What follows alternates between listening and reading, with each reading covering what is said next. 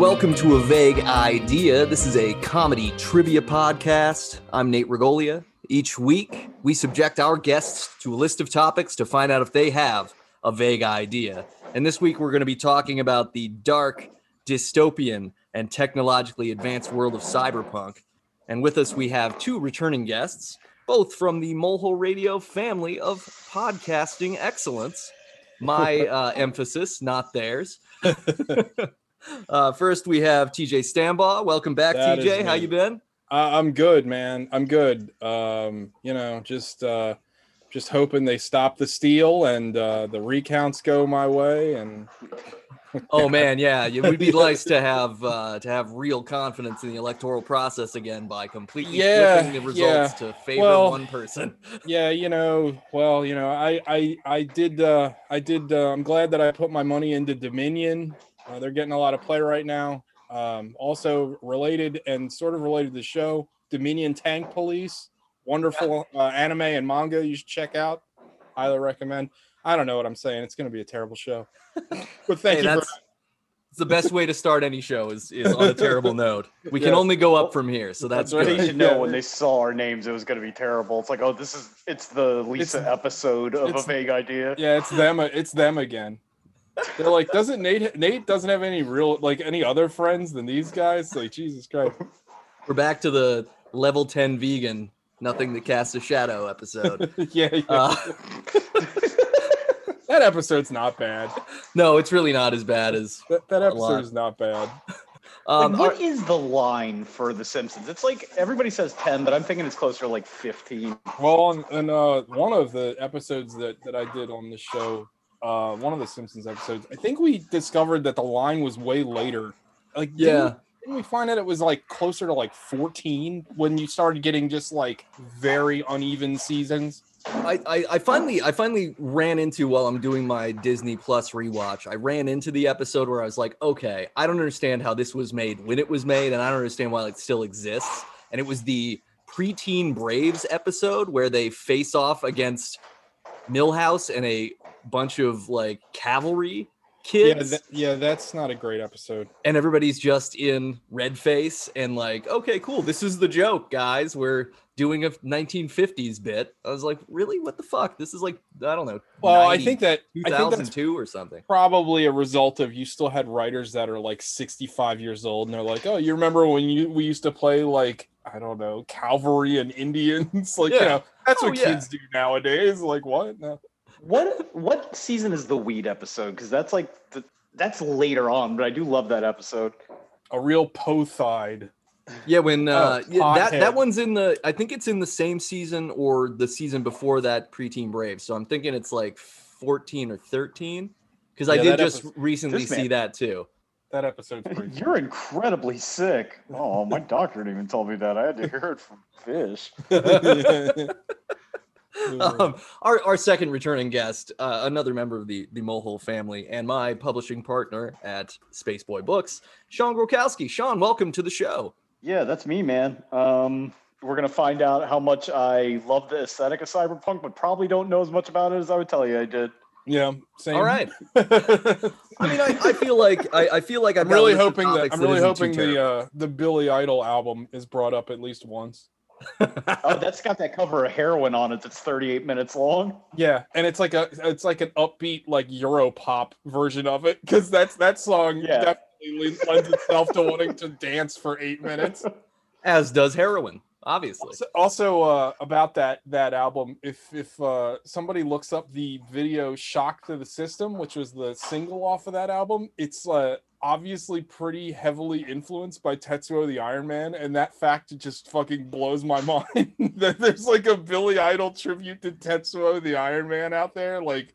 I, That I love that like Billy Idol thinks that like cyberpunks are a thing, like it's like a genre of music or something. Like, oh yeah, it's the cyberpunks. Yeah, yeah. Fucking Billy Idol, dude.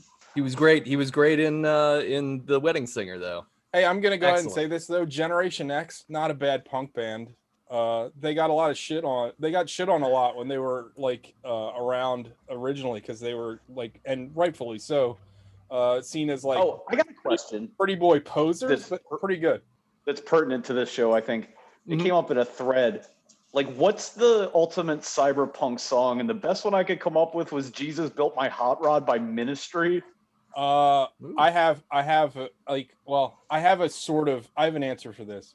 Okay, It's got to be "Break of the Edge Crusher" by Fear Factory. And sidebar, pretty much all of Fear Factory's catalog is cyberpunk. Like the whole, like that, that, um, I think the album's actually called Edge Crusher, but like all the lyrics are about like cyberpunk shit.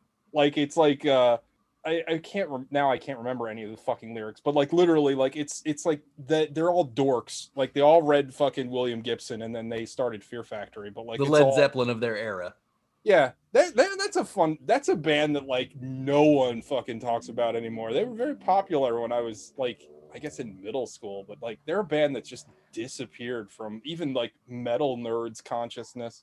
That album's well, pretty it's funny because like you, you would, th- I guess you would think not, you know, thinking about it too much. That cyberpunk music would be like techno, but I always think of industrial. No, I would I I, would I'm gonna I'm gonna make a uh, a sort of pop hard rock submission, alternative submission Okay. for for a good reason.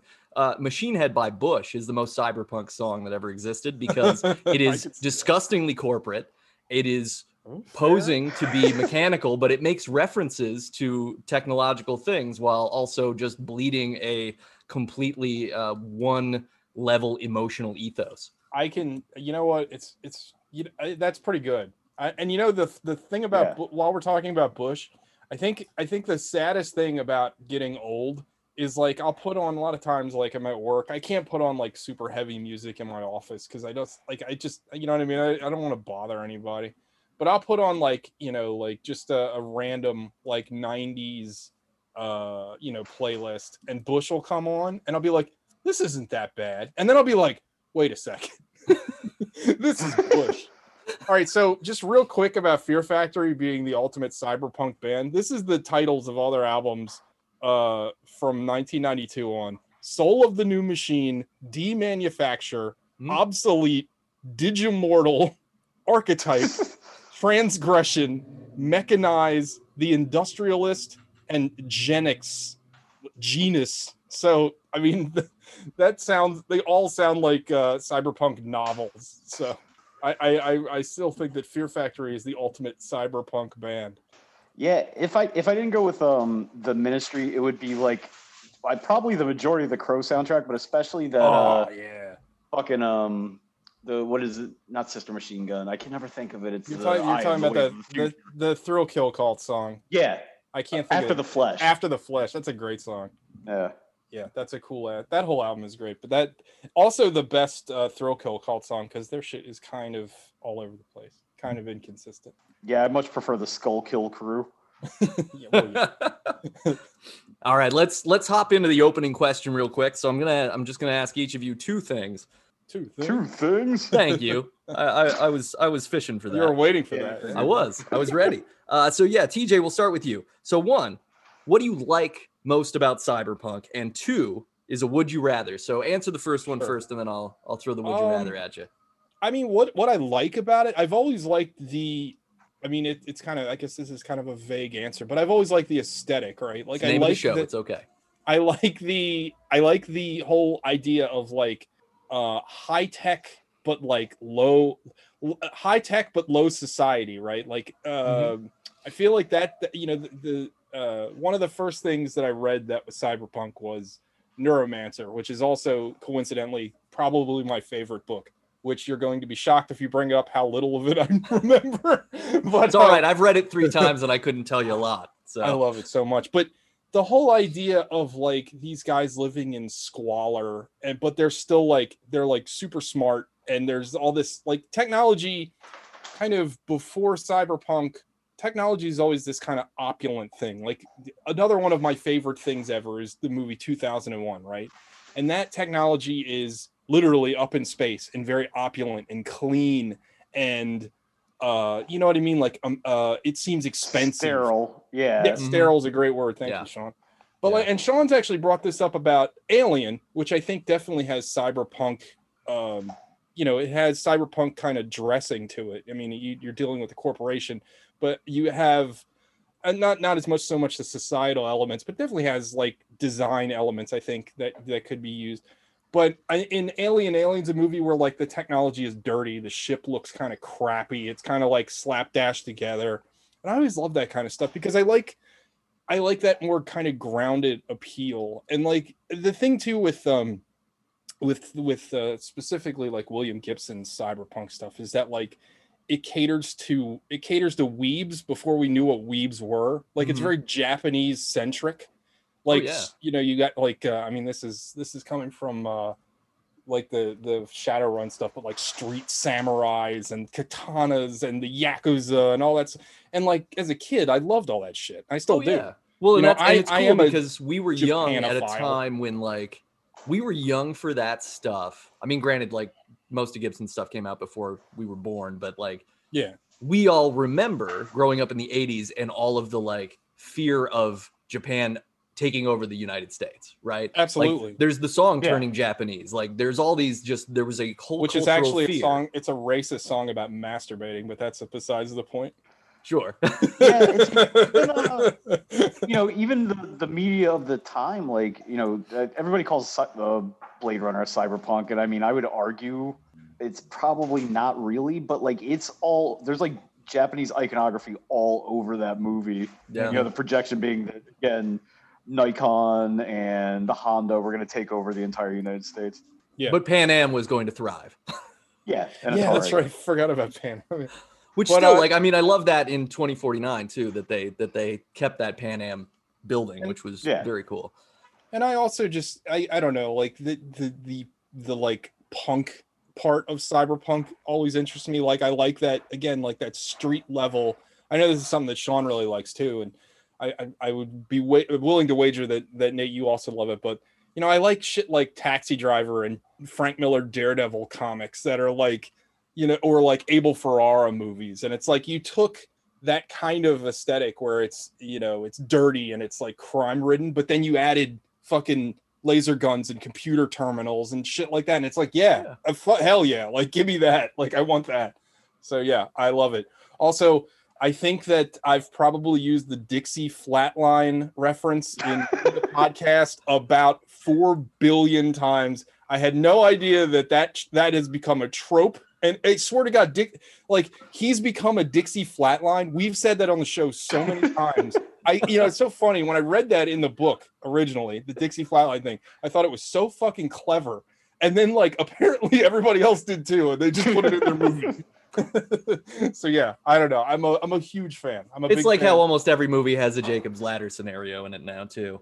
It's it's kind of crazy, right? Well, it's funny that you mentioned like the Sulaco, uh, the alien ship, because that is the outer space aesthetic now. Like yeah, yeah, yeah. The Expanse does that. Like yeah. I need to watch that show. I heard it's good. Um, and then you had another question for me. Yeah. So the the your second part of the question. Uh, well, Shaunn, why don't you why don't you yeah. go first with what you like about cyberpunk?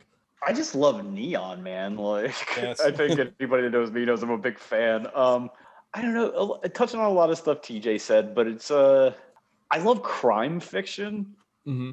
but like Cyberpunk had that kind of crime aesthetic where it was just like regular Joe criminals. It wasn't like, you know, you weren't Don Don Gillinger. You weren't Don Gillinger or John Dillinger. Like it was less focused on like that was one like of his hotel masculine crime.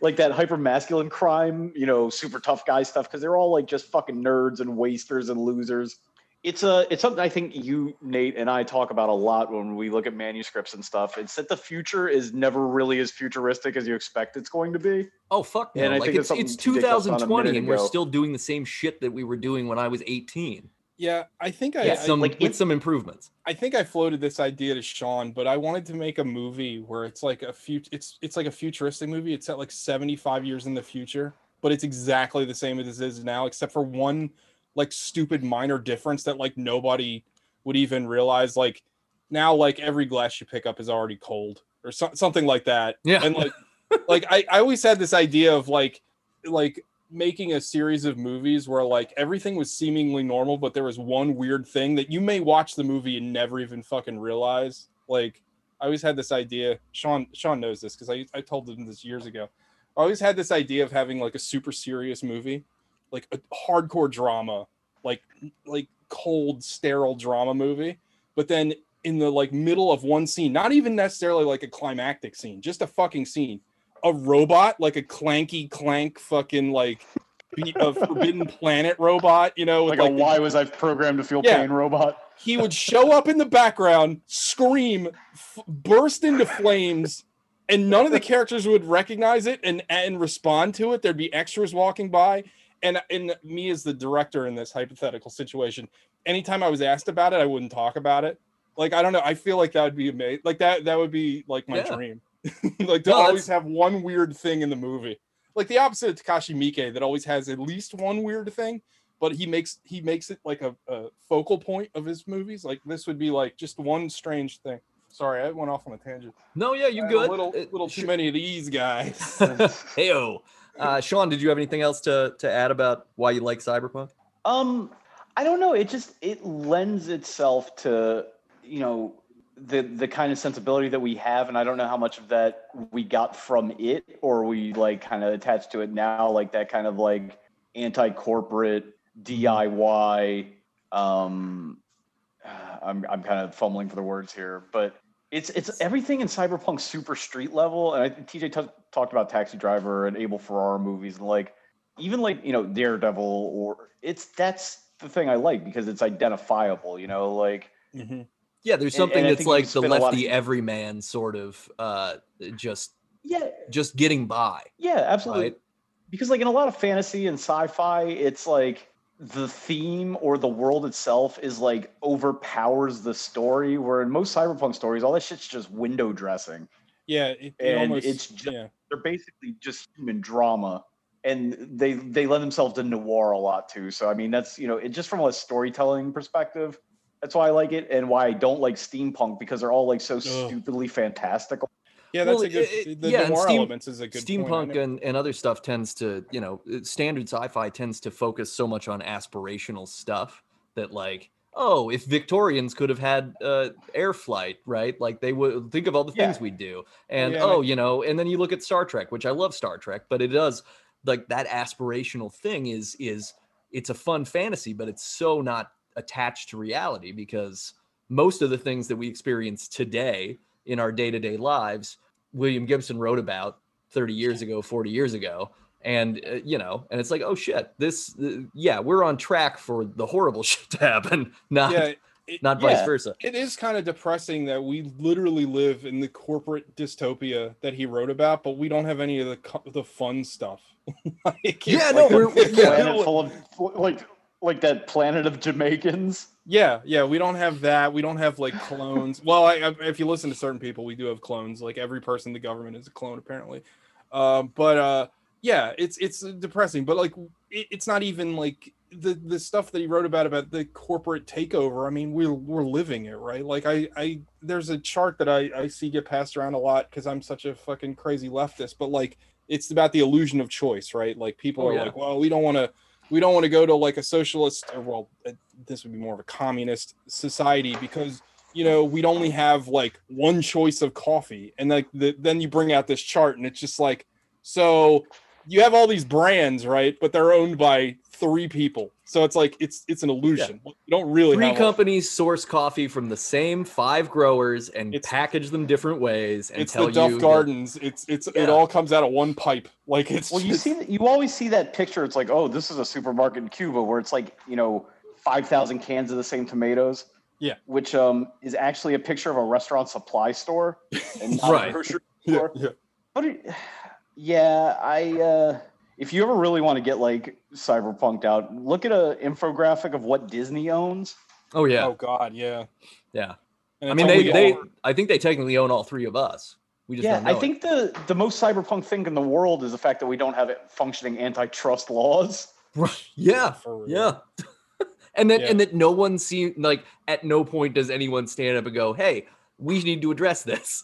yeah, and also So like it's like, eh, like a trope of uh of, of a lot of cyberpunk stories is like like completely uh heartless politicians that have no care about their electorate and it's like well we live that like Yeah, we already live in a time even where the quote good ones like are, are fucking cold and ununderstanding it's like it's ridiculous Yeah, we've yeah. got we've got private military companies or corporations or whatever the C is. I mean, like we're really minus having a dragon running a cartel in Mexico from a pyramid. We're like right there. yeah. yeah pretty much All right, I'm gonna I'm gonna do the uh, the would you rather portion for both of you. So TJ, would you rather be a precog, a mnemonic courier, or a bone jacker? yes you brought yes you brought in free jack thank Yeah, you very yeah. much i'm very excited about that well I obviously i still want contend to that Free Jack is the most cyberpunk movie ever made. obviously I want to be a bone jacker. Come on, man. Like, how am I not gonna pick that? Come on, Free Jack. What a great movie. Vicendic. And there's a giant jack at the end of the movie, like from the game Jacks. That It's fucking amazing. mo- that fucking movie, man. Oh yeah, you know what? Oh my god, I never thought about that. You're right. The thing at the end did look like a fucking jack. Oh Yeah. my god. It's so weird. Now wait, hold on, hold on. The the Bone Jackers were Mick Jagger's crew that were supposed to get the free jacks, right? Yeah, they go pick up Yeah. the the bodies that are going to be repopulated by the wealthy.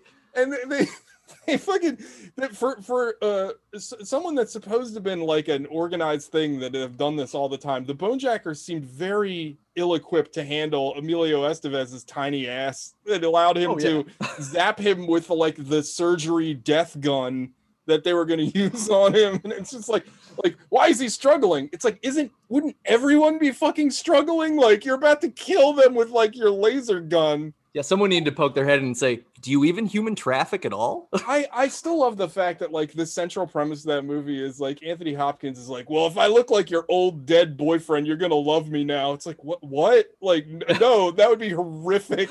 Like, like, I, I can't. I mean, I don't want to get too personal, but like if something like that happened in real life, you would be like horrified. You know, Like, it would- yeah.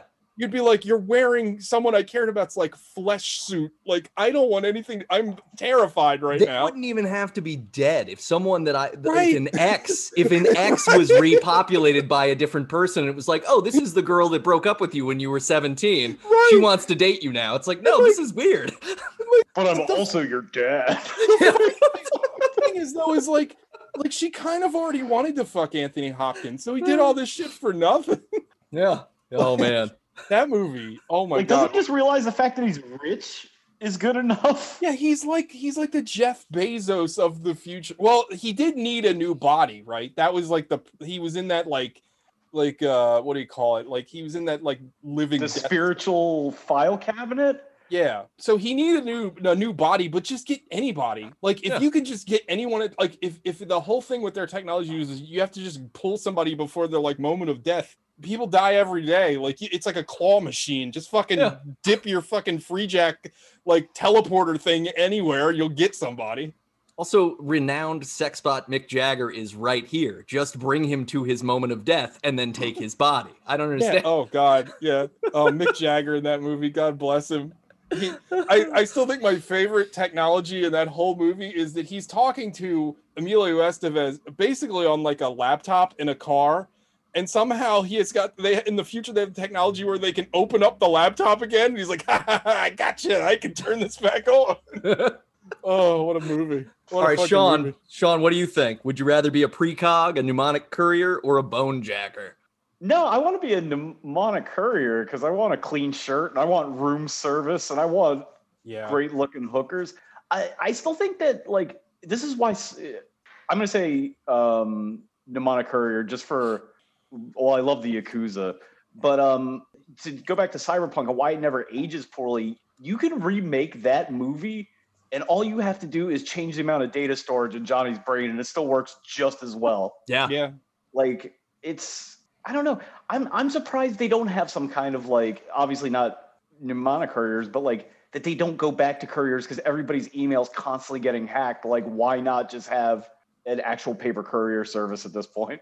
Yeah, it really makes sense. I mean, it, uh, what we've we've figured out how to recycle paper, so it's not like it's not like it's a deforestation problem, like I think we thought in the in the late '80s, early '90s.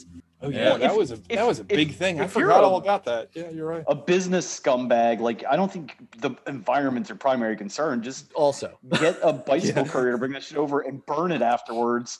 You know what I mean? Like, yeah, Well, yeah, because it's funny thing because all the like the business assholes are also like 80 year old men that have no idea how to operate technology, so they're like CCing the fucking New York Times on their fucking email by mistake. It's like, oh shit. I'm gonna type. But I don't don't wanna be don't contact. New York Times in the in the Yeah, to list. it's it's pretty bad.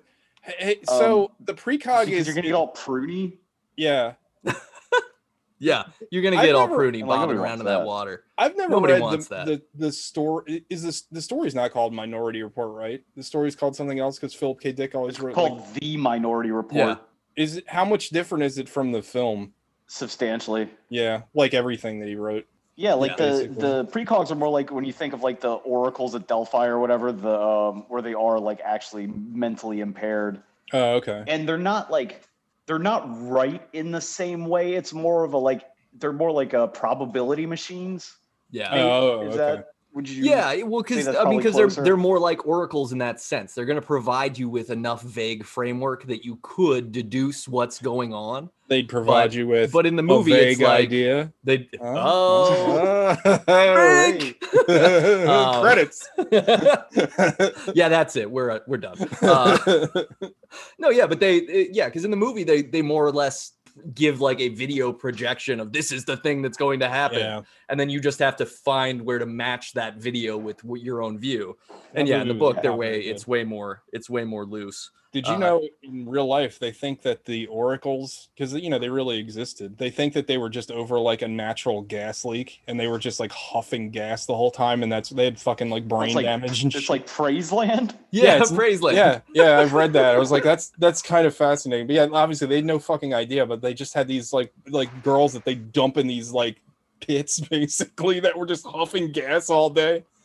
Yep. Ugh. Well, you know, hey, uh, I late do- I do love, late uh, stage imperialism. Speaking of speaking of oracles, real quick, I do love Zack Snyder's uh, vision of an oracle in uh, 300. It's like a, of course, she's a half naked dancing girl that that gets raped by all of the like priests. Because man, when you think about Zack Snyder's stuff, it's just it paints a picture. It really does. Like, Yeah. Yeah. Yeah, he's got some. He's got some stuff he needs to work through. yeah, yeah. That's a good way to put it. Hopefully, his Fountainhead movie will exorcise those demons if he Oh, ever gets Jesus to make Christ. I saw a trailer for the Snyder Cut, and Hallelujah's in it again. Like, Oh, what is this? Like, I love Leonard Cohen. Don't get me So wrong. that's but, that's like, why you posted that. it. Yeah, 'cause, that Yeah, was was Yeah. like, that was the origin of your post, huh?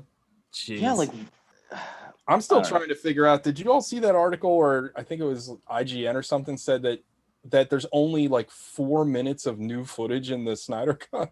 It. I think it's like there's original that possible? footage. I think Yeah, there's that's- like that's old four mi- footage that wasn't Yeah. reshot. So th- so there's going to be like So a it's bunch of old footage in that it existed before the movie was Oh, put together, so and then to- four minutes of new footage. I yeah, see, I see. yeah. So I, I still, I mean, who knows? It's still It's gonna probably going to be whatever it is, but It's going to be so bad. But and the thing that that sucks most about it is it's four hours long. They're going to break it up into episodes, and I'm going to have to watch all of them for the show because there's no way we're not talking about that on Movie the podcast. Zack Snyder is like our pet project on the show. We Yeah. always talk Zack Snyder. visionary director Zack Snyder. I thank you. so great, great job on the opening question. I'm going to give you each two points, Hell yeah. and we're gonna we're gonna hop into round number one. So TJ, do Yes. you have a vague idea about Molly Lord. Millions? Oh hell yeah! I love Molly you Millions. good This is an easy one. Uh, well, she's a prostitute. Uh, she has razor blades. Uh, let's see, in the tips of her fingers, if I remember correctly. She Yeah. has uh like clear eyes.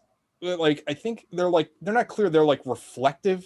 If I like, she's a great character. She shows up in. I was trying to think of this actually when Shaunn brought up uh, Johnny Mnemonic. She's in Johnny Mnemonic. She actually shows up in the Johnny Mnemonic short story. That was her first appearance. Mm-hmm. Um, but she's in the movie. Who who plays her in the movie, Shaunn?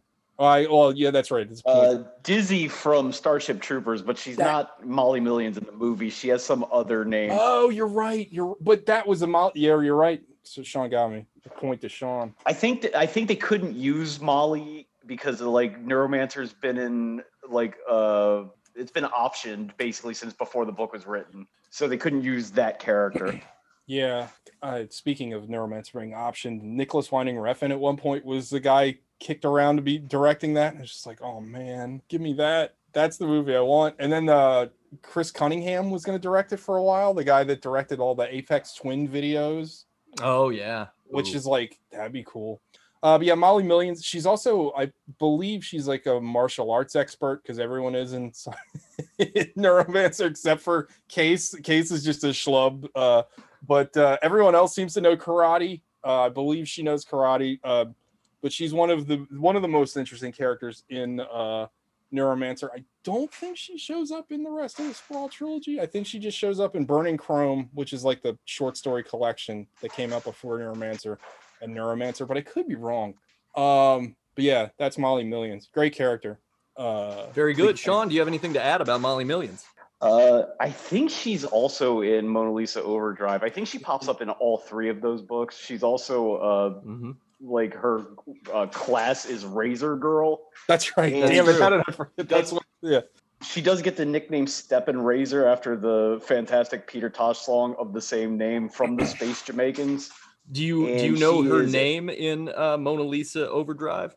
No. Her moniker? Okay, I'll share that later. And um, yeah, they also there's a porn star. Oh, God, I wish I could remember her name. I'm listening. That she, I think it's Dasha Gray or Sasha Grey. Sasha something. Gray. Yeah. Okay. Sasha Grey plays her in a black box theater production of Neuromancer that did Los Angeles like five or six times, and apparently she's very good in it. She was uh pretty. She was in that. She was in the uh, Soderbergh thing, right? Yeah, the girlfriend experience. She's Yeah. pretty good as an actress. Yeah. She's been in a Are few. you other familiar things. with black box theaters? No, I'm familiar No. with the early '90s dance band Black Box. It's a, a black box theater is basically like uh, literally just like four black or three black walls and a black stage. It's like a like interpretive theater. Oh, okay. Nice. Yeah. Yeah. So no cool. no set dressing of any kind. Just yeah. No, It's like But, uh, Use your uh, imagination. Dogma '95. It's imagination Christmas. uh, but yeah, Uh, she does. Uh, TJ mentioned she has ref, uh, reflective lenses grafted onto her face in place of her eyes, and uh, the aforementioned razors uh, embedded into her fingertips. Yeah, and I remember there's a scene in the book where she like she like guts a bunch of people in a whorehouse. She like I think she goes to get revenge like halfway through the novel and it's like pretty brutal. I, rem- I again like I really should have read the book. If I wasn't so lazy, I would have reread Neuromancer, which I do claim to be my favorite book I've ever read. It's You such were- a it's such a good fucking book. I gotta I gotta reread it too. I haven't read it probably in like five years. Um, The- she the- she go ahead. The first time I read it, it was a uh, audiobook read by William Gibson, which if you haven't experienced the book that way, I highly recommend because William Gibson has a hilarious southern accent and he says blue in a funny way, which is always like the blue sky. And it's just like I've always it was great. It stuck with me for a long time. I- I'm sure we've mentioned this a million times, but Neuromancer also has the best opening of any book ever. Oh my in god. English language. So good. Yeah. So good. The uh the nick the, the name she went by in Mona Lisa Overdrive is Sally Shears. Sally Oh. Also also Harry's- Harry's wife. That's that sounds like the Rite Aid version. Yeah. Molly Millions wasn't like her real name either, right? That was like her prostitute. If I Yeah. wasn't, yeah, yeah. So yeah, great job on the on, on round one, two points each. Yes. And uh and Sean stalemate. Sean, uh, round number two. Do you have a vague idea about New Path? Oh shit! Well, I should. New Path is the um, rehabilitation slash drug growing operation from uh, our favorite movie, Scanner Darkly, Mm-hmm. uh, where they masquerade as a treatment facility, but they're just getting burned out junkies to actually process the. Uh, I don't know if it's is it the same name in the book that it is in the uh, uh, the movie, The Substance D. Yeah, I think I don't remember if Phil it's the Dick has same, but a yeah. lot of like things with like silly ass brand names that run together. Like there's the substance D, and then there's I think in uh the three stigmata of Palmer Eldritch, it's called like the Chew Z, like C H E W hyphen Z. But yeah, in in um a scanner darkly, it's where Bob Arctor ends up going after uh, his brain is totally destroyed to work in the fields, and uh, they're also trying the um Christ, why can't I think of her name? The cops are trying to use him to smuggle out the drugs so they can bust the entire operation. Yeah, very good. TJ, anything to add? Uh, no, he got pretty much everything. I I will say that that uh, a Scanner Darkly is a, a cyberpunk. You know, it, it, it- especially lately because the video game's coming out soon, and hopefully by the time this episode comes out, it's been out for a while. Um, but a Scanner Darkly is a great cyberpunk movie that like never gets talked about. I feel like that movie gets slept on so not only just for being a great cyberpunk movie, being a great movie in general. Like it's it's the best Yeah. Philip K. Dick adaptation, like by Oh, far. yeah. And Yeah, that even we- counts when- that fucking TV show that Amazon put out, which was That even counts Blade Runner, I think. And I Yeah, think no. I'm not I afraid to say that. Yeah, No. because when Sean and I rewatched A Scanner Darkly to do to do you better believe it, like I was I was blown away because I had seen it probably like 10 years before or 15 years before. And I rewatch, I was just like, whoa, I don't understand why I haven't watched this every single week It's since really it good. came out. It's I it think is. that I think that the only thing that holds that movie back for some people, it definitely it definitely doesn't it it holds it back a little bit for me, I- and not not because it's bad, but because it doesn't stick out, is because the movie's kind of a straight line. Like there feels like I remember when I, I first watched it, and I, I wasn't familiar with the book, uh, but I do own it now because I only I only read books that make get movies made. So uh, as a true fucking uh, poser, I have the now a feature film version of Oh, the yeah. book. Does it uh, does it have photos in the middle? Because I remember that was my favorite thing No, about books no, as a kid. No, no, no. But God, yeah, we Here's the old. novelization of Teenage Mutant man. Ninja Turtles. I had the novelization of ba- I had the novelization of everything because I was Oh, a yeah. dork, and and the book fair would come around, and I would always get those, and it's like, well, I've already seen this movie, so I can breeze through this book. Do you do you remember uh, like uh, vaguely referencing cyberpunk? Do you remember the Scholastic books that were Nintendo adaptations that were totally insane and had nothing to do with the video game? I had all Oh, yeah. I had Yeah. all of them. I had the Mega Man, I had the Master Blaster. They were like this big. They were. I wish I still had them. I would love to read them now.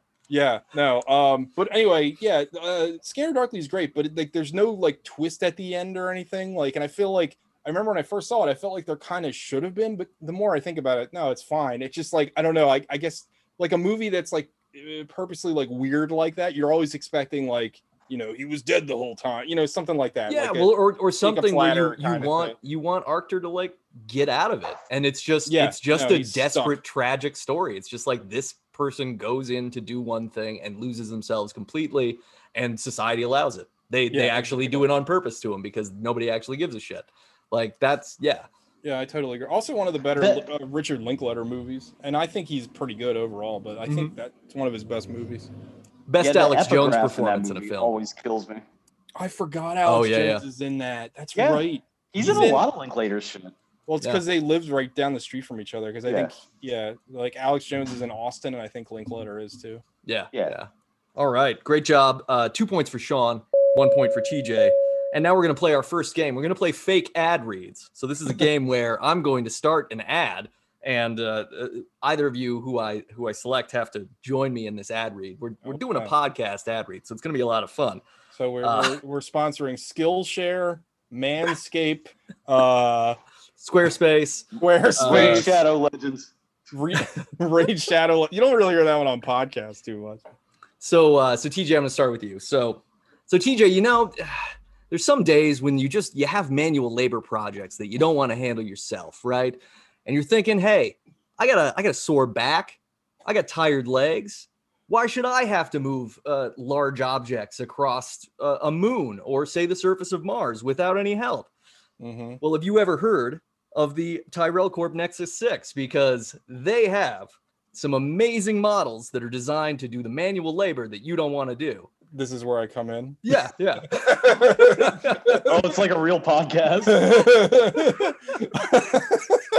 so I'm sorry. Yeah, the Nexus Six is great. Um, they uh, they they're field tested. They uh, they're very obedient.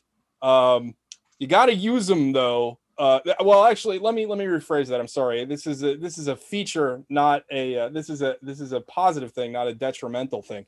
Uh, but let's say you, you got your Nexus Six and the personality, you and the the Nexus Six just aren't clicking. Well, don't worry about it because in four years, they're done. You get another Nexus Six, you're all good to go. And that's something that everybody hated about the Nexus 5 was you, you Yeah. have to put them in a rest home or something. And Yeah, and finally, nobody- no more. nobody wants old robots walking around drinking all your scotch in your your old casino. um, yeah, I mean, that's pretty great. Also, the Nexus Six is uh, if if there's ever if uh, if there's ever an independent thought alarm that's brought up on your your mining farm in Mars, all you got to do is a simple test to figure out to, to let them know that they're actually a robot and they're not they're not a person. It's all good. Uh, all provided for you by Tyrell Corporation. Yeah, so. Tyrell Corporation's wonderful. Uh, and uh, yeah, um, Batista wears tiny glasses. Great. Okay. Why does, Good. Why does he need glasses? Yeah, there's some uh, people's heads are so thick they shouldn't. because uh Henry Case in the Shadowrun SNES game wore those tiny glasses, so it's shorthand. oh yeah. Also, also the best part of uh, Blade Runner 2049 is Batista. Great job, Sean. Oh, uh, it's you- you're up Before now. you get it, I- I'm sorry, I don't want to just uh, rail your show, but do you think they changed the Rosen Corporation to the Tyrell Corporation because it sounded less Jewy in the movie? I mean, I think I think that I think that Tyrell sounds futuristic, and I think Rosen sounds historical. yeah yeah the it's a it's it wouldn't be so great to watch Rud, a guy that looks like Rutger Hauer kill an old Jewish guy. that would probably be bad. I think you're giving Ridley Scott too much credit. Yeah. Oh yeah. Well, I, I I I still I stand by my comment, and I I'm pretty proud of it. When you asked me if if Ridley Scott knew realized the subtext of some scene that he that he filmed, and I said I think Ridley Scott watches his movies with no sound on because I don't think he has any interest in the actual story of his movies. And I think if they Yeah, happen no. to be good, it's like it's like a fun accident. No, I was saying because, uh, like, I don't think Ridley Scott realizes that Deckard is the villain of Blade Runner. Yeah. Oh yeah, thousand percent. It's like, hey, man, can you come out of retirement and murder some slaves for us? Don't worry, two of them are women. You can shoot one in the back. yeah. All right, Sean, you're up. So, uh, all right, living living in the real world just it just sucks, right? I mean, we we we're all tired of paying bills, having to walk, having to eat. Wouldn't it be better if you could live somewhere else where, hey, you could be maybe a a, a weird uh, samurai who's obsessed with an underage girl, or you could uh, just live your life uh, running special gigs in in virtual realities. Well, we've got something for you. It's Are time to join the metaverse. Oh, Sean, what'd you say? I can't remember. if I was gonna say, doesn't are we like Jean Reno? I can't remember if Sean doesn't like this book either, but I know I don't like. it. Yeah, yeah. No, Sean doesn't like this book. I'm pretty sure. It's fine. No, you haven't finished the. Stick with the bit, Sean. Stick with the bit. so yeah, Sean, uh, uh, you've you've had some experience with the metaverse. What what do you think? Well, I'll tell you one thing. It's sure a shit a lot easier to get a pizza that way than to have to negotiate some kind of omerta system where you might have to like get your leg cut off. So I like that. I don't want 14 year old girls attaching themselves to cars with magnets and zipping around all over the place. That's irritating as fuck. And then like racially ambiguous transsexual biker gangs. Who needs that? Just get into the metaverse and you can have whatever kind of haircut you want because that's important for some reason and it can generate a house and make it look like Thor's house. Do what you want. Uh, It apparently has some kind of military application because God knows that's much easier than just drawing a map. well, it beats the hell out of living inside a storage unit, doesn't it? Right. And then you can have some silly ass name like hero protagonist, like that nobody would actually have, not even in a satire, because it wouldn't be spelled with the I in the Japanese way. Very good, very good. Oh, thanks for thanks for taking that ride. I, I felt Uh, betrayed when I read that book. Everyone told me how much I would love it, and then I was like reading it, and I was like, "This is what people like." Even even sci-fi hard ass Matt McCormick loves that book. I just don't understand. Like he makes fun of me for liking Hannibal because it's silly, but he likes a book where the guy's name is hero protagonist. Like, yeah, it's. I think, it has charming hard ass should be aspects. on But his yeah, on his business cards. I have a big problem with the girl in that story because uh it's Stephenson, right? Neal Stephenson. Yeah. Yeah. Like he every time he gets the chance, he talks about how sexy she is, and then you're like, she's 14. Like, all right, man, like yeah, like I don't I don't like this. Like yeah. We, we probably got it the first time. It's real we shouldn't have. uncomfortable. It's like in the it's like in fucking it when like like uh which one of the Oh, the is kitty gangbang. Yeah, well, the kitty gangbang, the kitty gangbang scene, he talks about how the fat kid has a big dick, and it's just like, what the? Oh yeah, because he's fuck? he's writing it from the perspective of a 13 year old girl Why am I who's getting her. reading this, dude? Like, it's bad enough that you wrote a kitty gangbang, but then you're like, yeah, this girthy fat kid, like, oh, yuck. Yeah, as, as she's getting her vagina split twain. Yeah, this fucking this fat boy is blowing out my back wall. Like, come on. and and well, and the, and the conceit is that they all went through this uh, Yeah, transition to adult well, moment together, so they have like to a- do this to all be adults, It's which is very just the grossest weird. Yeah, it's a very painful like sometimes you have to face things that you're not prepared to face as a child. It's like cool, like fucking every like fucking this one girl. I ugh. Yeah. anyway, Snow Crash sucks. Yeah. Okay. Great job. Great great job on fake ad reads. You each get 2 We're- points we're because you were getting- good sports. We're not getting any money from that ad. No, no, not at it's all. like a it's like a Cumtown ad read where they just like trash they trash their sponsor the whole time. They have this ad, they have this ad read they do now for this company called Cushy Dreams, which is a CBD company, but they it's CBD that you can smoke, so it's literally just fake weed that doesn't work. And they're just like, why would anybody do this? Why would you want all the not benefits of weed Yeah, and all of the dangerous It's- elements it's of so smoking? funny. It's so funny. like this, this company paid them to promote their shit, and they're just making fun of it the whole time. It's like it cracks me up. Also, Cushy Dreams. Uh, shout out to Cushy Dreams because they liked my Stavros drawing the other day, and I laughed my ass off at my desk, and nobody knew why. It's like Cushy Dreams liked your post. Like what the fuck? Is cushy spelled with a K? I believe it is. I'm out. all right, it's it's time for round number three. TJ, do you have a vague idea about the song Tank? He does. He just doesn't know the name of it. Oh, you're probably right. This is gonna get me.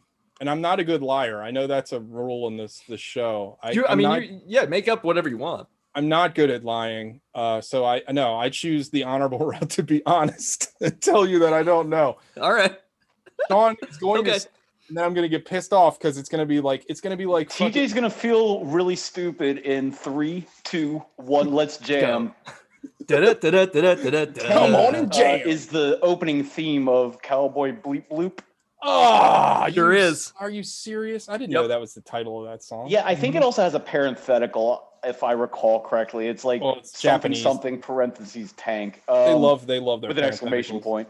Also, Yeah, Cowboy uh, Cowboy Bebop rules. Yeah, I'm a big fan of Cowboy Bloop Bloop with uh starring Wolverine and a guy named Jet Black, so you're aware of his ethnicity, and also um a autistic child, and then also a woman who, if I recall correctly, is a, a what was it a what is, what is that trope? Uh, born Born Tomorrow Yesterday, where she's like a Oh. fifth element.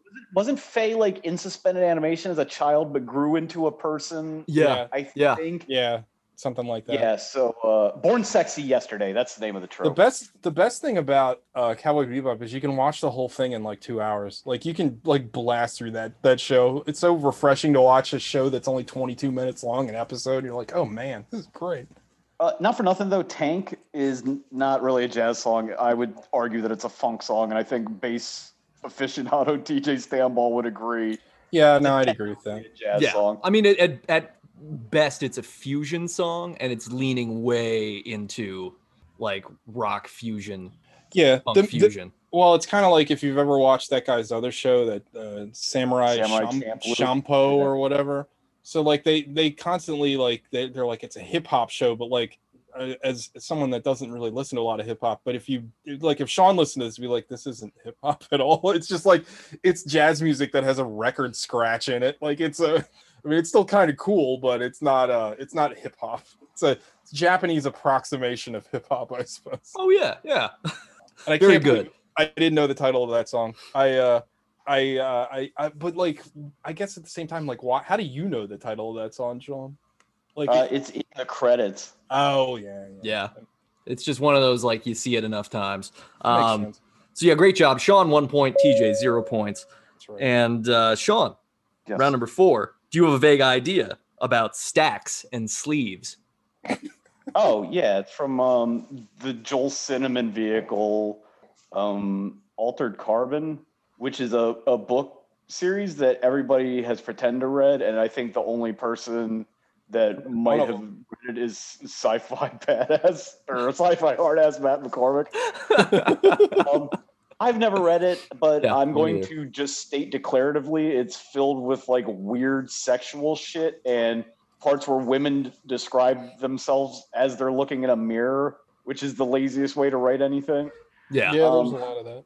There's a bunch of space wars and space war veterans and uh, lunar shogun Jeff Bezos. It's a good, sh- it's a really good show. Um, I'm going to come out and say I didn't even bother watching the second season for some reason, even though I love the first season and I like Anthony Mackie. I haven't watched the second season either. Yeah, I haven't watched the second either, but and now I it's feel like the- canceled. so We're the reason. We're the reason it canceled. We, all three of us are fans of the show, but none of us watched it. It- it's like I- the I- it's like the board posting meme. There, the guy just says uh, there were three Altered Carbon fans missing. There will be no children's hospital. yeah, yeah. I feel like it's a it's a book series that like I would have read had it come out like way earlier, and I'm totally just talking out of my ass, but I feel like that book's like almost like post cyberpunk, like it's so far uh, after the the Bruce Sterlings and the William Gibsons, but before kind of the cyberpunk renaissance that we're going through. Question Yeah, I could. I could see that. That like I don't know. Uh, yeah, but I'm I'm gonna assume that there's a lot of like uh, weird sex stuff, especially with the idea of them being able to swap bodies, and um, I'm hoping it's it's akin to the Rob Schneider vehicle, the hot chick, or also the Rob Schneider vehicle, the animal. I only I only read it because of the show. Like I read there's like three books. I only read the first one, and it was pretty close to the show from what I get. You know, I thought it was it was all right. I read it pretty quick. It didn't really stick with me very much. Like apparently nothing does. Apparently I don't retain any information when I read a book. So There's just too much. Oh, but- there's too much information. to, to actually answer the question, excuse me, which I didn't do at all, um, the stacks and sleeves. The sleeves are a body, and the stacks are like your downloaded consciousness, which I thought the show stole from my book, but I probably just absorbed it somehow and used almost the same exact conceit. No, I think it's just, it's that wh- it's whatever that thing is where everybody has the same idea at the same time. Parallel thought? term. Yeah, yeah. yeah. We're always oh, you we're always doing that. stealing. Uh, for a second I thought Nate was gonna bring up Ready Player One, and because like the stacks were the the fucking like, oh, the trailer park. the like trailer park favelas. I was like, oh god, is Nate gonna bring up Ready Player One? Is Ready I- Player you're my One cyberpunk? I guess I it is. considered it just so we could argue about how it can't possibly be cyberpunk and how a lot of people would say it is. It Oh, kind of to- I think it totally is. Yeah, Yeah. it's just really bad. Apparently, the second one is even worse. Like the book, I saw the I watched. review. yeah. I watched the review of it. It sounded horrendous. Only in a cyberpunk dystopia would you say she was my mother's sister. Right. Yeah, which is possibly the most clunky piece of dialogue in movie history, besides what happens to the toad that gets struck by lightning. I still love the fact that like like it's like no one like thousands of gamers have never figured out the mystery of trying to go reverse on the fucking racetrack. The Right. first thing fucking people that try to break video games do.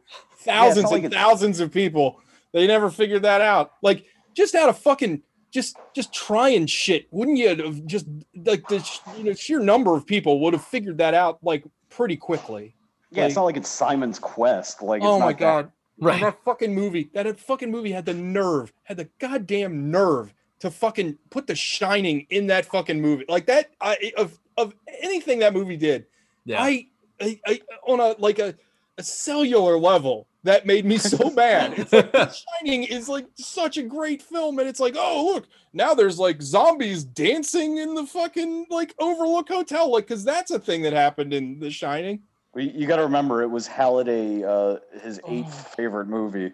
Oh god. Yeah. yeah. Yeah. Also, like, the, like the thing that bothers me the most about that movie is like that movie took place in like what, like 2084 or something, and it's like they're they're all like nostalgic over the 80s, but like, why would they care? It's like if like people now, like uh, aside from psychopaths like me, that like you know who gives a shit about a movie that came out like 1942? Yeah, it's it's Yeah. almost like as if you were like some kind of futuristic starship pilot landing on a you know God's home planet, and you're obsessed with Stephen Stills. Yeah.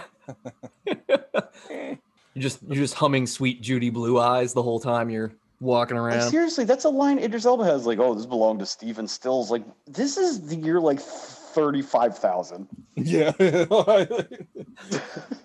TJ, you got anything you want to add about the stacks and sleeves? No. Sean no. kind of hit it, so Yeah, I think he got it. I the stacks and sleeves though would be a funny. It sounds like a funny like penis joke, like stacks and sleeves and like uncircumcised. Like a stack is a cut cut dick and a sleeve is an uncut dick. It's like I'm- I'm not going to gonna the lie- going to the stacks and sleeves tonight. It's a gay bar. Oh, it's in. time to make But, Cruising um, 2049. Oh, dude, There's a movie. that's an idea right there. Futuristic gay sex. I, I'm not gonna lie to you, Nate. I was I forgot what we were doing, and when you said stacks, I was getting ready to answer questions about like soul music and Memphis blues. All right, great, great job. One point each on stacks and sleeves. And now it's it's time for our second game. It's time for the Thunderdome. And this week in the Thunderdome, you both have to tell me who's going to win in a battle to the death between two of the greats of cyberpunk writing. Philip K. thinking- Dick versus William Gibson in a battle to the death. TJ, who do you think wins? Uh, you know, it, it this is going to be an interesting uh, topic between me and Sean because I think, like, respectively, I think I am more of a Gibson fan and Sean is more of a Philip K. Dick fan. Yes, I'm a Um, mad dickhead. yeah. Uh, I, I- me, God, that's tough. This is like a. Uh, this is literally. This is what I think this is. This is the Alan Moore versus Frank Miller in the '80s conversation, right? Yeah. I think that Philip K. Dick is a better writer, just as I think Watchmen is a better written comic book than Dark Knight Returns. But for a long time, not anymore. I would say that Dark Knight is my favorite. Dark Knight is punchier.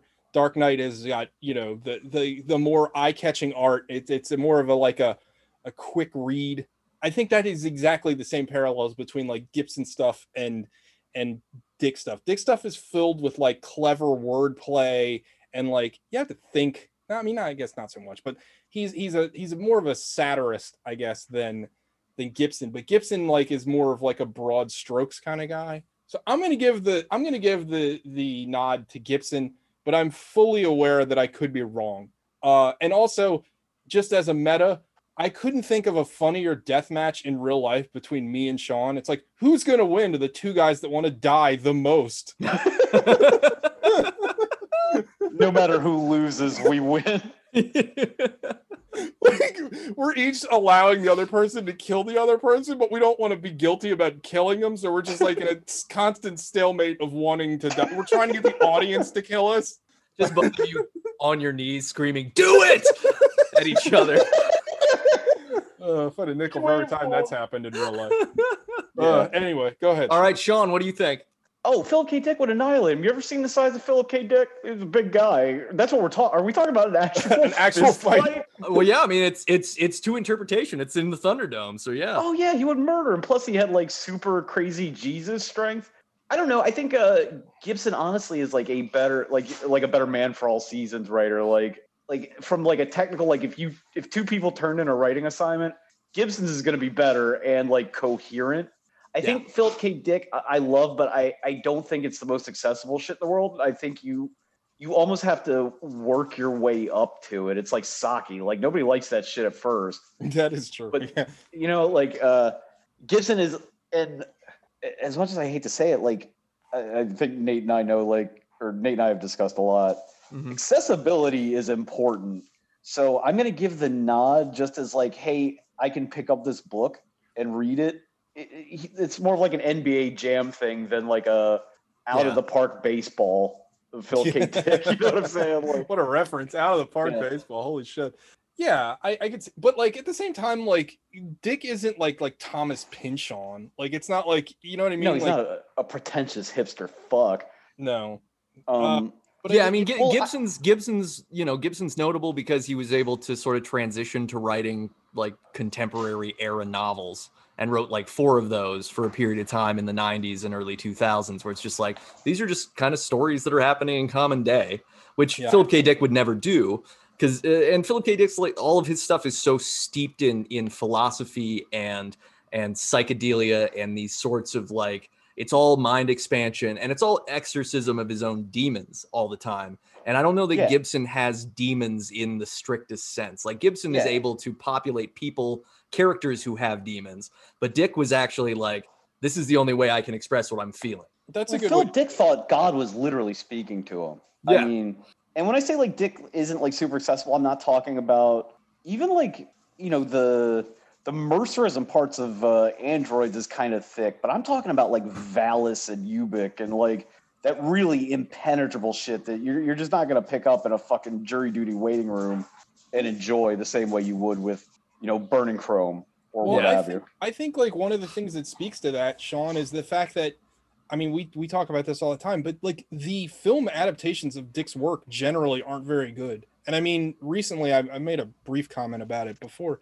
I say recently, probably came out five years ago, but Amazon did like a whole like uh like a Twilight Zone type series where like each episode was about Yeah. an individual story, and this was like overseen by like the Dick like whoever like his uh estate or whatever, and it was supposed to be like you know they have all the creative control they want, so they can basically do anything because it's an Amazon show. You know what I mean? Like you, you're you're narrow casting to a specific audience, and even in that case, those adaptations are not good. So it's like, is it because the material? You know what I mean? I think a lot of it has to do with the fact the material is tough to adapt. You know what I mean? Even Yeah. in the Yeah. case where you have complete creative freedom, so you can be as out there as you want to be. Now, of course, you do have, you have your limitations because you can only make like an hour, an hour and a half show. But like that, I think that speaks to it right there. But I don't know, maybe Yeah, I've no, still 'cause never it- I forgot all about that series and I've never watched an episode. It's not very good. I watched the whole thing. It's like all of all of Philip K. Dick's work lives best in the place in the in the kind of limbo that exists within the reader's head, right? Like there's some Yeah. science fiction that only works when you don't have to describe it and someone can just take what you've said and project whatever their vision of it is and that brings it to full life. Yeah, Well, I think that's why TJ made a good point when um, he mentioned, you know, Frank Miller versus Alan Moore. As Alan Moore stuff is notoriously unadaptable, yeah. and like the, the I, th- I would argue the most successful uh, Alan Moore adaptation is the Watchmen TV show, which is Yeah. very dissimilar from the book. Yeah, absolutely. Oh yeah, yeah. Well, and and I mean, you know, I I still had fantasies that that at some point we would get a, a, a redo, and it wouldn't even have to be uh what's his face that did the that, that did the show, but just the the episode of the Watchmen where they bring the the actual you know the alien is teleported in and how well that It works. awesome. And how and, and and watching that and just going, Yeah. why did you rewrite the fucking end of the movie How when you could have just done this? Like it, it's yeah. Anyway, you know but but yeah and and this i know this doesn't really have anything to do with what we're talking about but like and we've talked about the watchmen movie ad nauseum on our show but like i think even if you put the squid in it doesn't fix that movie the oh problem no, with- yeah. the problem with watchmen the movie is the, you made a adaptation that is like on the surface you got everything right. Like you got all the panels to look like the panels in the comic but you cut out all the like subtext. Like you cut out the the whole subtext about uh Ozymandias like like having all the artists and like the the John Galt subtext is, is what I like to call it Well, in the whole where they uh, create the the squid and all that stuff and all the other like things that aren't punching and kicking you know what I mean the Like, pirate ship stuff that is Yeah. so important to understanding that like this is a story about someone who does everything they can to do what they think is the right thing and does exactly the wrong thing. yeah Get the allegory, yeah. Well, and, and bad. also that I mean that that whole story is about regular people. And that's supposed to be the point. Like it's not Yeah. supposed to be flashy or feel like a superhero movie. It shouldn't have had all along the watchtower in it. Like it should be, and it you know, it's, it's all that. Yeah. I mean, I think the thing is, you read that you read that comic book, and you don't think, "Oh, this is like a action packed comic book." Like I feel like when I read that when I was like a lot younger, I actually kind of found it kind of boring because it's not like a normal comic. It's not like Dark Knight Returns, which No, is yeah. full of action. And like the movie Watchmen shouldn't have been an action movie. It should have been like a fucking cold drama. Like it really should have been a slow, drawn out kind of dramatic film with people in superhero costumes. And how cool would that have been? You know what I mean? Like if you made like this really straight faced fucking drama with like guys in like superhero costumes. You're Like supposed that- to watch that movie and and be just gut wrenchingly horrified at who Rorschach is, not Yeah, to yeah. think like, oh, he's Batman, cool. Batman's cool. I like Rorschach. Yeah. You're supposed to go, no, this is a person who's not well, who is doing the very things that if I crossed this person in a dark alley, I would be terrified because I would be murdered by a psychopath. Well, they also like to talk about like you eliminate all subtext, right? Like they they Yeah. show the they do the origin scene where he like he crosses the line, right, and he murders that guy. And in the comic, that's supposed to be like this this symbol of like everything that's gone corrupt with the world. But in the movie, it's shot like a fucking action movie. Like him killing the guy, you're like, yeah, fuck that guy. And like, yeah, that is kind of the point, right? But like that was supposed to be a line that you're not supposed to cross. But in a Zack Snyder movie where like everybody's shooting and and like sex scenes are ramped up and all that other nonsense, like well, it's even worse because in the book, the it's uh it the way he's killed is indirect and it kind of shows his like nihilism at that point. Mm-hmm. Or not nihilism yeah. because he does believe in things, but his like his his disregard for that as a human being. Like you choose one way or another, you're gonna die. You just get to pick how it goes. But in the Yeah. movie, he just like freaks out and has like a fucking like a, a Leatherface hammer execution, basically. yeah, Yeah. yeah, yeah. In the book, doesn't he like he explode? It, the house like burns down, doesn't it? Well, It's he not- he he's it's like a saw thing in the book, right? Like where he, gives Oh, him, that's he attaches him to something and gives him That's a right. saw and tells him he can cut himself free.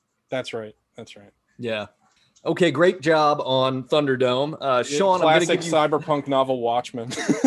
yeah, well, you know, everything. Um, so Shaunn, three points because Phil K. Dick is is way hulking and massive. So that's that's the winner. Uh, two points for TJ. But we've brought up two Zack Snyder movies. Like we can't stop. we can't. We just can't. I'm I think he's uh Ivan Etniaging us. oh, the superliminal. The super- Superliminal. Yeah. Hey, talk about Zack Snyder. Well, I'm sure uh, there had to have been some cyberpunk elements in Sucker Punch, right? Like, let me think. Is it when they were in that train that was kind of cyberpunky? Maybe I don't know. And now from the makers of Pomme ou Pomme de Terre, it's La Chose Française Arbitraire. That's the arbitrary French thing, and the only thing that's French about it is the name. So, gentlemen, it is time for an upgrade, but you only get one. What one thing about yourself are you going to upgrade and why? TJ. My penis. Come on. All right. no, uh, I mean that was the easy one. Yeah, I mean, yeah. Uh, you know what? I'm sticking with it. Yeah, I just want a big cyborg dick like that. Just you know what I mean? Like I've never been proud of it. It kind of works when it wants to. It'd be great to have, but you know, if it's like the first gen model, maybe it wouldn't work all the time. But even so, it's a conversation piece. yeah, there you go. You know, instead of randomly sending my shitty dick to people like on the internet, I send this robot penis, and they're like, "Look at that. That's pretty cool." You know what I mean? Like. Yeah. the- I mean, you know, that's the thing, right? You want to start a conversation, so that'd be good. So yeah, I'm gonna go with I'm gonna go with like hydraulic penis. Okay. All So, right. yeah. Great. Shaunn, what one thing about you would you upgrade and why? I want to come money. okay. So like not Paper coins, money though, or right? change? No, not coins, because like then I'd have to like alter the urethra, and I don't think that's against the spirit of the conversation. That's two upgrades. I don't want to go to work. Yeah. Yeah, like- yeah, that'd be Yeah, good. I just want to jerk my dick and be able to pay for cable. So if I could hook those things up, because my OnlyFans is doing poorly. Uh, Well, I mean, you're you're getting a free plug here, so yeah, and I don't want to come crazy future money. I don't want to have to learn how to pronounce something new. I don't want to have to know like Vietnamese naming customs to be able to say what the money is. Just give me regular old dollars while they're still worth something. and if they could just like shoot out in like a thin roll of hundreds, uh, that would be nice. Yeah. yeah. And that's the that's that's a thought you can feel too. I would say like I, I'd want like a duplicate, like a life model decoy, but it, it's just gonna be me again, and we're both just gonna want to sit around and kill ourselves, and then argue over whether or not we murder each other as suicide, and have this like nagging Catholic guilt, or in his case, like implanted memory Catholic guilt, and it's just gonna it's gonna get too long, and then it's gonna turn into a Calvin and Hobbes thing where we've got fifty duplicates in there. Like same. I think coming dollars is the safer bet. Does it feel good when you come the dollars? Like, is it like regular cum? It's still sad. Oh, yeah. Fair. you get the you get a flash of brilliance followed by disappointment. Yeah. Yeah. Yeah. But then you're like, oh, but money. So you get yeah, another that- flash that- of that's, brilliance. That's the new, So- uh, the real cyberpunk song is "Have a Sad Come BB" by Death Grips. Uh, so so Shaunn and I, the the master intellects that we are, both of our answers were basically dick related. yeah, yeah, no, and very good. So yeah, TJ, you're gonna get two points because you you opened the the yeah, dick I'm the in- related I'm the conversation, innovator of penis. and and one point for Shaunn. Very Tommy, Tommy Dreamer, the innovator of penis. Good. so uh, That's a so wrestling joke. we've got we've got one round left. Uh, right now, Shaunn, you're up two points, fourteen to twelve. Two points. So uh, It's a real Uh, NFC very close showdown. yeah. Oh. Oh God. Hey, well, Nate's a Broncos fan. It's not like he's doing much better. Oh man, I'm not even a Broncos fan anymore. Oh, I thought you I can barely. No, I mean they're fine. I can just barely stand the NFL at this point. That's all. Yeah, I don't it's blame you it's there. uh, it's not. I I would love them if if everything about the the league turned around and was not shitty, but that's Yeah. okay. TJ and That's not gonna I happen. make this reference like constantly, but the NFL Shield should just be the the the screen grab of Principal Skinner doing the finger thing. yeah, the, the oh, money. Oh yeah, yeah, yeah. Because that's all it is. I mean, in hockey's the same way, honestly. But It's like, ridiculous. The Yeah. fact that Denver played a game last week at all, or yeah, you know, it was insane. Like they had twenty some people on the, the thing, and it's like no no quarterback. Like, come on, like Well, that and the- game shouldn't. and the not a league point. doesn't even have the balls to come out and be like, "We're doing this on purpose to make an example of you guys." Like they yeah. wouldn't even do it. It just the media has to be like, "Oh, this is what you're doing," and it's like, Yeah, yeah, of that's course that's what they're doing. The NBA rules, they figured it out. Nobody got sick. They got better uniforms. Like they treat the players like human beings. Yeah, Yeah, yeah. Best best sports league we've got. Final topic time. Shaunn, do you have a vague idea about post cyberpunk? Um, the only vague idea I have about post cyberpunk is this like new genre that I think contains two books and one collection of short stories called Solar Punk, which is like um aesthetically like that Sunset Overdrive game that nobody played but was supposed to be like the killer app for the Xbox One, where everything's like kind of um, That game looked utopian cool. and bright. It's like it's like a um it's like a broken Windows policy cyberpunk where everything it's like aesthetically similar but closer to the Star Trek and everything's scrubbed clean. Mm, that sounds right. not fun at all. I don't like that. Very good. TJ, anything to add? What do you think? Uh, Post cyberpunk. post cyberpunk well uh i'm gonna guess that anytime that that that post thing is brought out it's like like post hardcore where it's like you had hardcore music which was like abrasive and and kind of gross and then post hardcore was like when like thursday came out and it was like the birth of like emo rock where it was all about like people's feelings but they were also still screaming Can I so interject with a, a brief Thursday comment? Do it. I went on a first date, like a Tinder date, because the girl had tickets to a Thursday concert and she got all drunk at the auto bar and had to drive her car home and got in a car accident. jesus christ Oh no. And that Jeez. band is not good. No, they're not. They are not. I don't believe they're around anymore. Uh, anyway, uh, so I'm gonna I'm gonna kind of uh, dovetail off what Shaunn said. It's probably like I'm not familiar with the genre. Uh, I'm not very well read. Uh, and I but it's probably like it's probably the same thing, right? Like it's probably they took they took the aesthetic of cyberpunk, but they probably added some some new uh, sheen of optimism uh, or uh, they they're like, well, you know, things are bad. It's like the the liberal take on cyberpunk. Like maybe, maybe everyone will get decks now. You know, That- everyone gets decks. Everyone has an equal equal equal opportunity to get a deck. You know what I mean? Um, Yeah. The monocorpse run by a woman of color.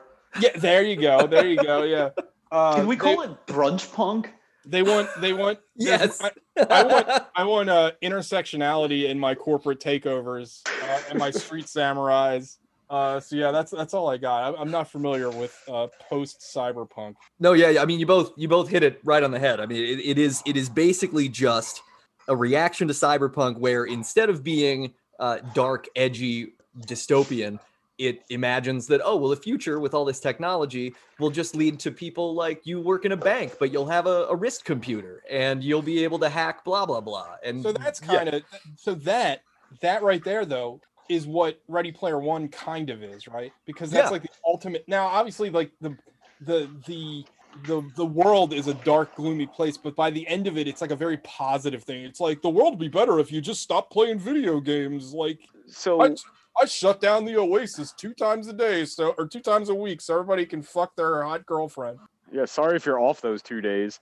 Yeah. So, um, post cyberpunk is the retroactivist, the world that you're making fun of in that book. Yeah, kind of. I mean, yeah, very true. it's like yeah well but it's not even because i think like what i was trying to do in that book was be more utopian Yeah. and post cyberpunk is just like w- really what tj said about it just being like or which, whichever of you said it like the liberal thing it's just that it's just sort of this thing where and, and it is it's ready player one because the idea is look everything's terrible but these kids still go to high school Yeah, and they just play a video game uh, whenever they're not in high school I think that's like the you know. most frustrating thing about that movie is like there's idea and uh, and by extension, I guess the book.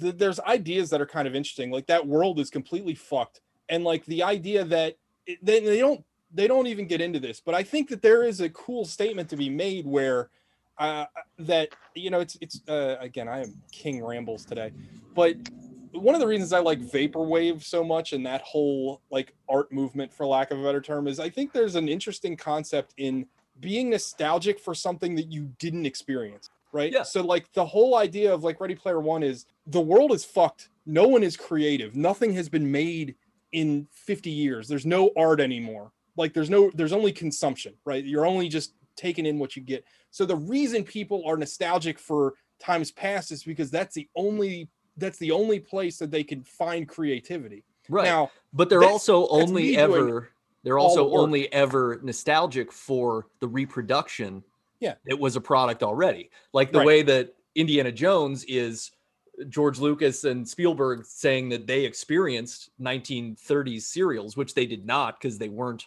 right. they would have watched them as kids in the 50s so they would have been watching a product from a time in the and yeah it's just this rewriting re uh rescribing of history Yeah, and it's it's it. There's something interesting to that. I think that there's something to be said. But again, the movie doesn't do that at all. The movie doesn't dwell on that whatsoever. That the God forbid the movie have anything interesting to say. It's just like look at all these characters. Hey, look, remember Battle Toads? There's Battle Toads. Like, oh, yeah the uh the the the worst part about fucking the Easter book egg movie.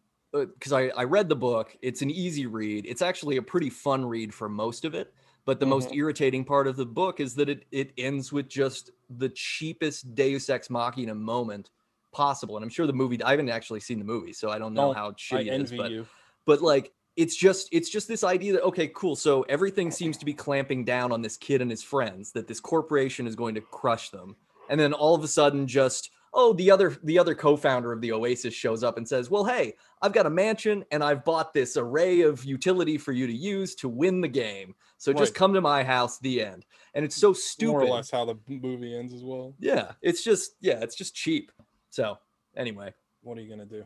great job on post cyberpunk. So TJ two points, Shaunn one point, and that means our final score very close. Shaunn, you win with 15 points to TJ's 14. Came down to the wire.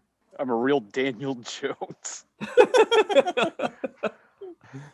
so Shaunn, is there anything that you would like to plug? Anything you want uh, listeners to know about? Anything like that? Send in your manuscripts if they're science fiction and not steampunk. Yeah. Uh, yeah, we're open manuscripts. We're gonna do probably one or two more. Uh, two if they're excellent, one if they're passable. Uh, we want to give people a chance, but yeah, other than that, um, Nate's got something he's working on. I'm gonna do a little bit of stuff for him and do some doodles. I hope, and yeah, I hope so too. that's it. Right on. Yeah. So uh, yeah, if you want if you want to send manuscripts, we are open at Read Spaceboy. Uh, it's readspaceboy at gmail.com to send us your manuscripts. Check out the website, readspaceboy.com, if you need to know a little bit about us and and TJ. TJ's bio is still on the, the website That's right. because you're you're technically art director, I think is what we called you. I can I still don't remember. around. I'm still Um, around. Great. Yeah, TJ, anything you'd like to plug? Uh, no. Um, I uh, I I hope by the time that that this airs that we're st- maybe we can go outside and do stuff. Yeah. Yeah. Seriously. uh, because uh, yeah, it sucks. Uh, I guess uh, you just look me up on Instagram. I'm always doing commissions. I'm like overwhelmed with them at the moment, which is a good thing. Um, but uh, uh, Instagram is El Topo XL, the letter X, the letter L, and then the rest is spelled just the way you think. E L T O P O X L. I don't know why I said it out of the order like that. Uh, also, that name is a cyberpunk reference in and of itself, kind of. Uh, that XL is from the video game Wipeout XL, and Oh, I yeah. always thought it was cool, so I used it like a million years ago. And every every username after that video game, when I had to add something because somebody already had it, I would always put XL, and it's literally from Wipeout. So Very uh, nice. I'm gonna recommend the game Wipeout XL for PlayStation One. Uh, I remember it being a lot of fun. Uh, that that's it. Oh, of course, uh, check out movie the podcast. Uh, God only knows. Like we'll probably have killed ourselves by the time this. Like right now, we have been in the the doldrums of uh, watching movies. We watched Jujitsu last week, which was fucking horrible. Uh, this week we're watching uh, fucking Sinister, which I watched last night, which was fucking horrible. They literally have a char- they have a line of dialogue in this movie where they try to introduce a character and they go, "He's an occult criminal expert." The police call him when things get weird because that's a thing that that happens in real life. Uh, the movie has no lights, no lights at all. I've seen movies that were shot with a f- home video camera with just the light on top of the camera that were better lit than this movie. Are you Uh, talking about Inland Empire specifically?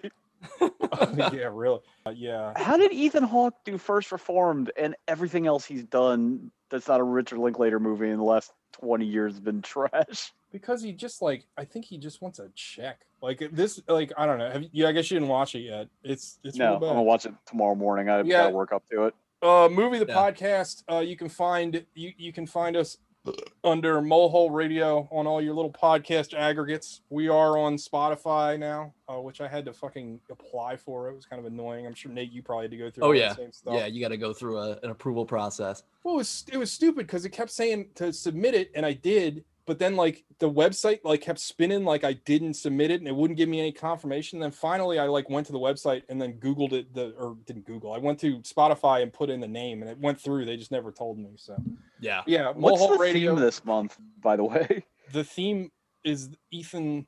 Uh, it's Ethan Hawke. I don't remember. It's Hawke. What what month are- is this? Hawksember. Hawksember, I guess. December. Yeah. I don't remember. But uh, yeah, uh, check out Movie the Podcast. Shaunn and I do a show every week, and uh, sometimes we watch good movies, but sometimes we watch absolute trash. I'm Yeah. not sure which episodes are better, quite honestly. it's it's always a mix. I think there are some good episodes when you watch something good, and there are some fantastic episodes when you watch stuff that's bad. Uh, yeah, so listeners, check check out their their show, and uh, if you like this podcast, please subscribe, rate, and review us wherever you listen. Find us on social media. We're at a Vague Idea Podcast uh, on Instagram and at a Vague Idea Pod on Twitter. We're also uh, the A Vague Idea Podcast online group thing on Facebook. And you can find the A Vague Idea Podcast network page on Facebook as well if you want to see the uh, Funky Spunk and Roll for Blank podcasts that we also that we also host. Otherwise, let's uh, let's be real serious about getting through the the the winter here and masks and distancing and being smart and surviving. And so well, that Joe way we can the president now, so we don't have to worry about anything. yeah, we don't Um, have to worry That's about was led to certainly not stimulus money for sure. Yeah No, yeah, it's all it's all just going to take care of itself uh, so yeah so thank you so much for listening we have all had a vague idea about cyberpunk this week and that's a good thing because the devil is in the details bye bye Bye bye. I don't know why I said it like that, but I did, and I'm Bye-bye. standing by it. Bye bye. Bye guys.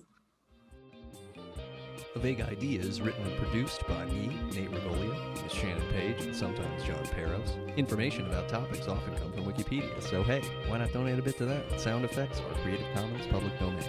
If you like this podcast, tell a few people, and subscribe, rate, and review us wherever you listen.